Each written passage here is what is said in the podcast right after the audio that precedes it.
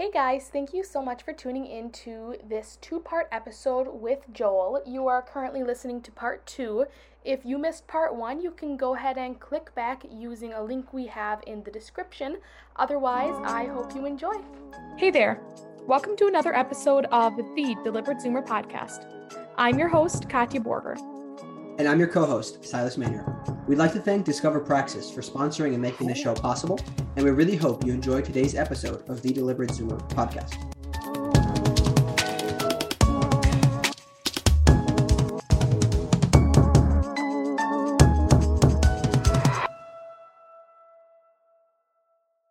Um, I'm I'm really curious. You've talked a lot about shipping things, and and I just maybe want to have you reiterate like what do you recommend to people who are tend to be perfectionists and they're like, hey, I just want to make sure this is right. What what are your two you know two cents for those people who are like really I just want to get this right. I don't want to look bad, etc. Yeah, two cents. But what is right? You know, like it's sort of we we we have these perfectionist ideals, but then where do they even come from? We just we kind of construct them in our own heads. Um, but more specifically, it's just something that the more you start practicing the art of shipping imperfectly, the more you get excited about that, the more you almost you want to keep doing it and have that bias because you realize that that's where you get you catalyze the most growth is when you just say, you know what, that's not quite ready yet, but I'm going to ship it anyway. And then you do that all the time and you kind of get this compounding effect and having this bias towards shipping. And then you actually really see the results come back at you because you're not going to get results if you don't ship. You know, um, that's why I recommend the blogging challenge so so much. It literally transformed my life because it teaches you the art of shipping that blog post, even if you're not sure it's it's good enough or whatnot. I remember I remember feeling quite vulnerable on a few of my posts. I was like, I don't know if people are gonna like this, they're gonna criticize me, they're gonna because you're expressing yourself and it's possible people won't like you, but that's that's creativity. Like that, this is what it's all about. I mean, it's it's literally about becoming alive, becoming, you know, forging a path that's true to you. That, that's all about breaking the mold, doing what's true, what's what's unique to you. And so you are by definition standing out. And so yeah, perfectionism, um, it's it's really, you know, the, the age-old phrase, it's the enemy of good. Because where you get the most value is having that bias for imperfect action. And that's that's how I've gotten all the results in my life. When I started my, my music nonprofit, the first concert I put on, this is classical musicians, we performed in a CrossFit gym because that was the venue that I could get. And I just wanted to get a concert together. And it was really hot and it was not ideal conditions. But you know what? We had a concert and people showed up and it was exciting. And then I was like, oh, let's let's keep going. And then uh, then the next concert was more, you know, in a better venue and iterated, right? It's about iterating. The first podcast I ever recorded, I was like really nervous. I had everything planned out, all at my bullet point. It was a solo show that I did. All my bullet points, what I was going to say, and I was worried I wasn't going to be able to speak for the 15 minutes straight. And then now I can just turn on a mic without thinking about it and I can speak for 15 minutes straight. That's because of the process of iteration, right? So if you play the long game and understand that when you ship, even if imperfectly, uh, then you're going to get better the more you ship. And that's how all artists operate. You know, everyone starts off at a lower level than when, than later on in their careers, right? Mm-hmm. So I would be interested to circle back a little bit to writing. You'd mentioned a few times now you, the 30 day writing challenge, and you had also mentioned putting a blog section on your website. So for somebody like me, two years ago, if somebody would have asked me to write a blog post, I would have said, no way, I can't do it. I wouldn't even know where to start. And now writing just happens to be one of my favorite things to do. But where would you, um, what would you recommend to somebody who was sort of more like me or somebody who just has no idea where to start when it comes to writing? Yeah, totally. Uh, I mean, what I did when I first started was I, I did plan out some of the posts. Like I, I was like trying to stay ahead of, okay, I'm going to have this, this topic uh, you know, I had like six topics that were already loosely planned out so that I wasn't just going to have a complete, uh, less of a risk of drawing a complete blank. Um, in terms of if you want to do the blogging challenge of writing every single day. Um, so there's nothing wrong with planning out things. Um, it's just over time you'll you'll realize you don't need to, need to do that as much. So you know, sit down and just make a list of topics that you're that you have something to say about, and you do have something to say. You know, it can be anything. That's that's the fun of the blog. It's just write about your interest in bird watching or your interest in your analysis of Stranger Things or whatever the case may be, something more professional. It's up to you. Um, and no matter what you write about, it's going to be valuable. By the way, if, if you're writing about Stranger Things, then you're showing some that you're a whole person, that you have other sides of you, that you have an interest in a particular story. So yes, follow your interests. And another kind of tip is to keep it short. So when I first started blogging, I was writing pretty long or medium-sized posts. Then I realized I could just do short posts and it won't take as long. And there's like a lower friction. So I did a lot. Like in 2020, I was blogging most of 2020 every day. And I was just blogging one, two, three sentences. And it was this fun little game. And it, it, it can create a constraint for yourself. How, what can I write in you know 30 words or less three sentences or less that's the constraint i have for my blog for my writing well often that constraint actually breeds the creativity and it makes it easier. So then you can be less overwhelmed, perhaps, and just write a few sentences. Now, it might be a little bit nerve wracking because you, you might have an urge to explain everything and pr- provide the caveats and qualifiers for what you're saying. Um, so at the end of the day, you know, you're never going to, there's always going to be, when you press the publish button, there's always going to be that most of the time, even for me now, when I, when I, when I've actually publish, there's a little bit of that of that feeling of, of vulnerability because I'm putting myself out there. And that's just something to get accustomed to. So recognizing that that feeling is always going to, most likely always going to be there. And then just trying to see if you can make it a little, kind of lower the, the friction and make things a little simpler for yourself. How has writing in general, especially since you've done a lot of it, and now especially with the, daily, uh, the daily newsletters, how has it helped you develop besides just in your career and kind of personally and other otherwise? Yeah i mean it's definitely been a discipline and that's the other piece of advice is to to make it a routine. I just write when i'm writing the newsletter i'm writing every morning. It's one of the first activities and that's just this groove that i've built and you realize that creativity is a habit um, and I'd sort of known that because I was, you know, a, trained musician and I developed that consistency muscle through practicing my instrument. Um, but the writing muscle is a new level of that, where you're creating something from scratch. You're creating, you're creating a, a blog post or whatever, whatever it is from scratch. It's it's it's um, your blank slate, and so that's a muscle to be able to show up every single day. Um, outside of that, I mean, the writing has helped me clarify my ideas, uh, clarify my communication skills in general. My ability to speak has improved as a result of writing, um, becoming more economical, more clear, eliminating words that aren't necessary as a key part of becoming an effective writer so that you can have the most impact. So definitely there's been those ripple effects and those side benefits. What does your writing process look like as far as um I know a lot of people will listen to music while they write and a lot of people have like really ingrained routines that they follow every single day to keep the creativity going. What is uh, your technique with that?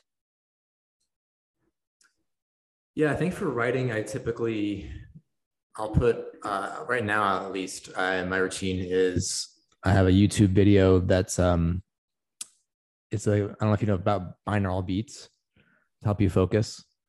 Mm-mm. So it's like a it's like a frequency that's playing and that's um, helping your brain waves kind of focus in um, binaural beats. And so there's different waves settings you can put it at to to help you get those brain waves at a certain level um, so this particular one is is binaural beats, and then there's it's kind of like a peaceful music surrounding these binaural beats, these, these just tones, these frequencies.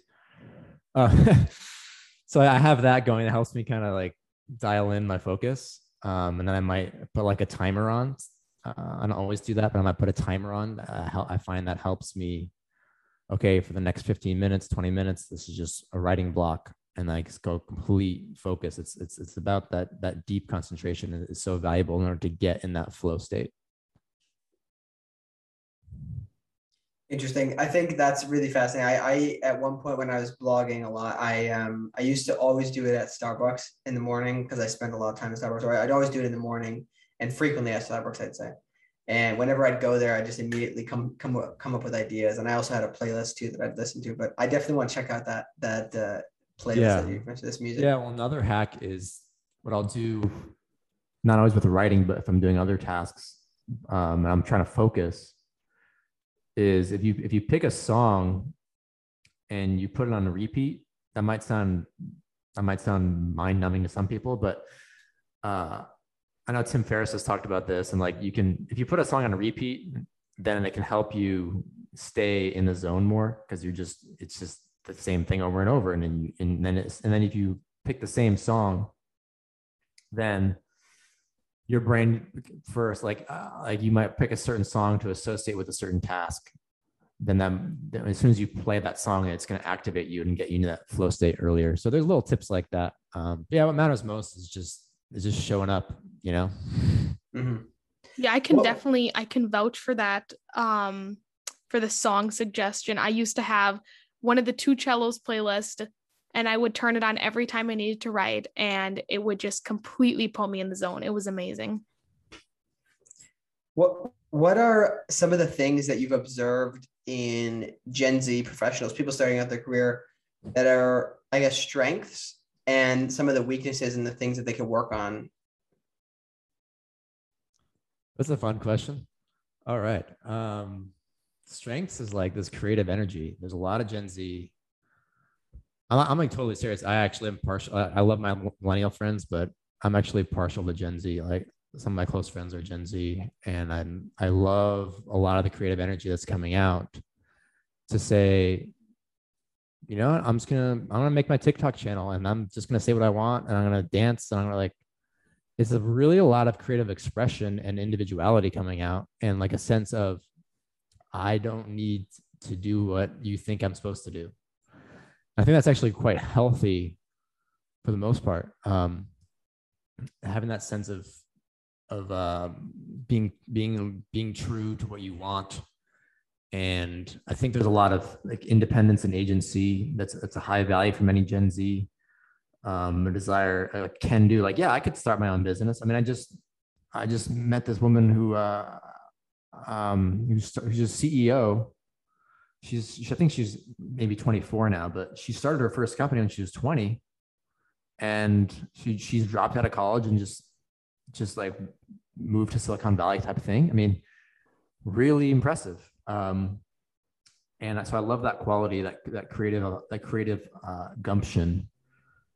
Uh, in terms of elements to perhaps improve, is know we've talked about the deep the deep concentration piece. And i'm sort of i'm one of my things this is even like my thing amongst millennials or like anyone like any generation like in the modern world with with digital the digital world with so much information at, at our fingertips the ability to be um, conscious about how you engage with the, the digital world so that you can create the most value and have the most leverage have the most have a sense of of deep work have a sense of patience. So that's that's a one a patience muscle. I think both millennial and Gen Z we could work on. Um, compared to perhaps a few generations ago, I think that you know I think it's pretty clear that attention span has gone down. Mm-hmm. Um, but like just more broadly, a sense of long delayed gratification, patience, understanding that you might plant a seed on one day and it might not blossom for two years or whatever um, but understanding that sense of you know that patience that a gardener would have in in in watering his plants right that it's just it's going to take time. So how can you pl- invest in that sort of longer game?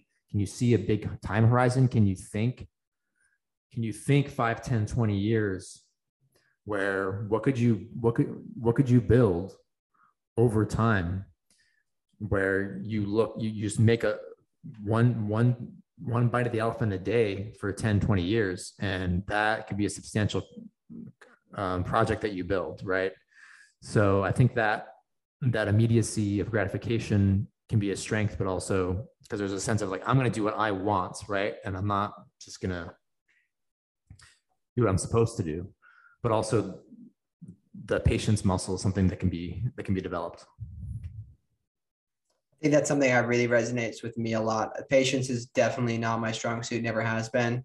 Um, I've had mentors who tell me I need to work on it. I've had mentors who tell me, nah, that's just not you. Don't, mm-hmm. don't do it. But I, I definitely think that like there's a certain extent where I'm like, hey, I really, you know, six months feeling like a long time is it's not a long time and I should learn how to deal with that.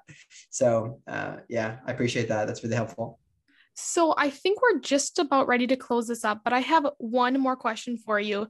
You are obviously so very passionate about what you do, and I'm wondering where did you find this passion? Like, where did you find where to tap into it and really just put it into what you are doing? Yeah. Yeah, I mean, the passion comes from, I mean, what inspires me when I'm really being going down to the root of it is a desire to see children their natural curiosity i want that to flourish. So you look at a three-year-old kid and he he's playful he's uninhibited asking questions um, full of enthusiasm. And as someone i've i've worked in the schools these school settings in at every grade level. I mean i've i've taught k through graduate school every every grade level and so i've I see the sort of patterns of how that curiosity over time tends to tends to dwindle in our culture and so many people are going through these these traditional routes these systems and i know that deep down, everyone has that curiosity. It's born into us. So yeah, I mean, it kind of just started with when I when I like I said when I was in college and I started questioning what is what is my philosophy of education, and that's just really really what that was was me becoming philosophical in general, like figuring out how does the world work, what's the nature of reality. Like I'm just interested in philosophy, I'm interested in psychology, um, following all that, and and realizing, oh, humans could evolve. you know, like we could evolve where people are more curious and creative and alive. And then you see all, and so there's all that. And then there's just like, I'm inspired, I'm, I'm passionate because you see all the, so many problems in the world. I mean, the laundry list of problems, like systemic problems. Um, we could just pull one off, off the list, like depression and anxiety, and it's like well what what are some of the root causes of that right well if you don't have a sense of of agency in life you're not you're not aligned with what you want to be doing. You're just kind of maybe going through the motions. You're showing up to a job that you don't like. That drudgery um, it's because you maybe you've lost touch with that that natural curiosity that you were born with. So like that's what drives me. I want people to to to to engage with that. And i want to build paradigms where we're where people are not dependent upon these traditional institutions and they they can they can um, not just crumble but like we can build new we can build something where kids parents teachers everybody can can be served better you know? Because i was a teacher. I empathize with teachers.